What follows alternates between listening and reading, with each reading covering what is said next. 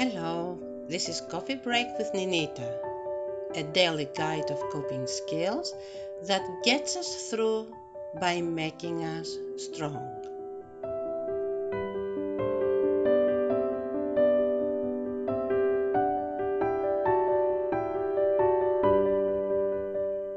The second rule is about bringing things back into the room.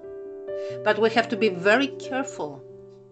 The things that come back to be only the ones that are needed to be kept. We're not going to keep everything, to bring everything back into our minds. We don't need to bring everything just because we have it. We only need to bring what fits the mind in an orderly way.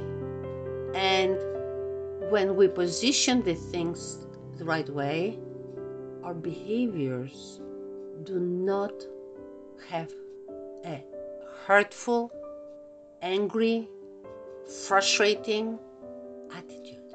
I'm not saying that we have to dismiss things that have caused us pain, but our behaviors are not going to be hurtful, angry, lonely, frustrating as we try to communicate with others.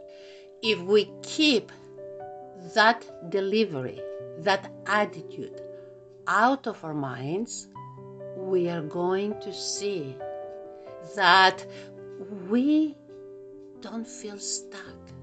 In other words, what makes us feel stuck is not what is on our mind, but it is how we talk, how we let them come out in our behaviors, in our words, in our attitudes that make us feel stuck. You heard me correctly. It is our own half attitude we let develop when things go wrong that cause us to feel stuck. We cannot control whether or not things will be good or challenging. Very often, we try our best, and anything that could go wrong goes wrong. It's not our fault. There are going to be times that people we love and care act and treat us in a very mean way.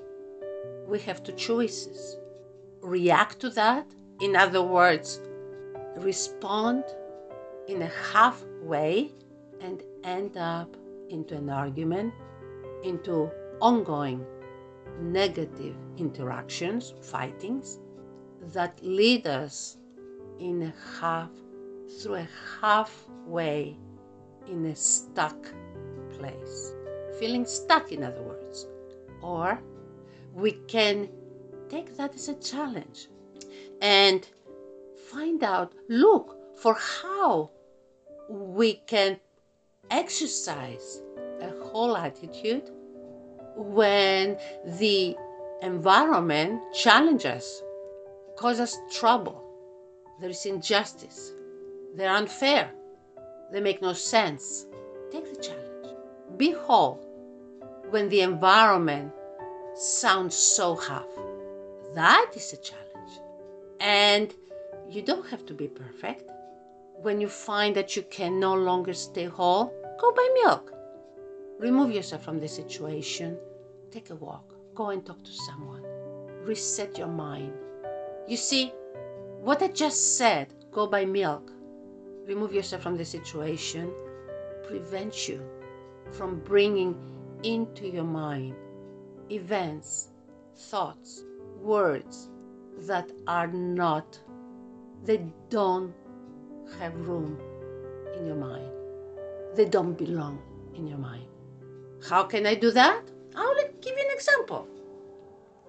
If you tell me off and I say, How can you possibly treat me like that? I just brought what you said inside to the room. But if you tell me off and I say to myself, you know what? He, she is in a bad place. And right now that is what comes out. I'm not going to touch it with a 10 foot pole. What I just did, I protected my mind. I protected my mind from engaging the thing that was said that was hurtful. So the second rule is bring into the room only what is able to come in and not interrupt the wholeness, the order in the room. If it is a bad thing, as long as I can modify it into a challenge that will benefit me, yes, I can bring it in. But if it is a bad thing that will provoke me feeling half, it's very important to keep it out. And the way to do that is by going buy milk, removing myself from the situation, or writing down or talking about it with someone, placing it outside my memory bank, outside my mind, until I get a chance to process it, discuss it at a later time with my loved one, do something about it that doesn't make it provoke in me of emotions. It's very important.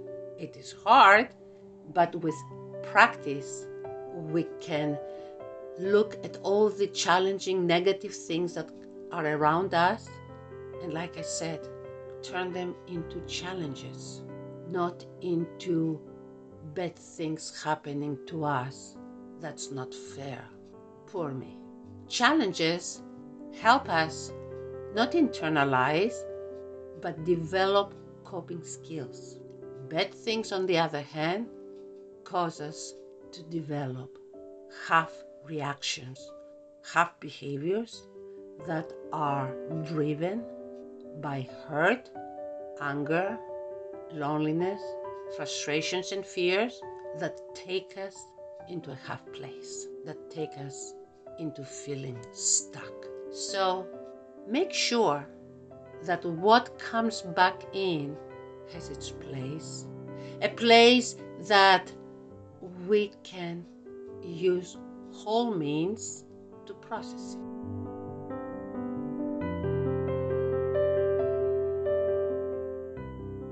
We thank you for listening to Coffee Break with Nanita. Our goal is to help our Stay Whole community work through their challenges. Please join this cause by supporting us on Patreon. You can do that for the price of just one cup of coffee per month. Just click on the Patreon link in the podcast description below or simply visit us at www.patreon.com forward slash stay whole. We appreciate you and hope we can help you stay whole.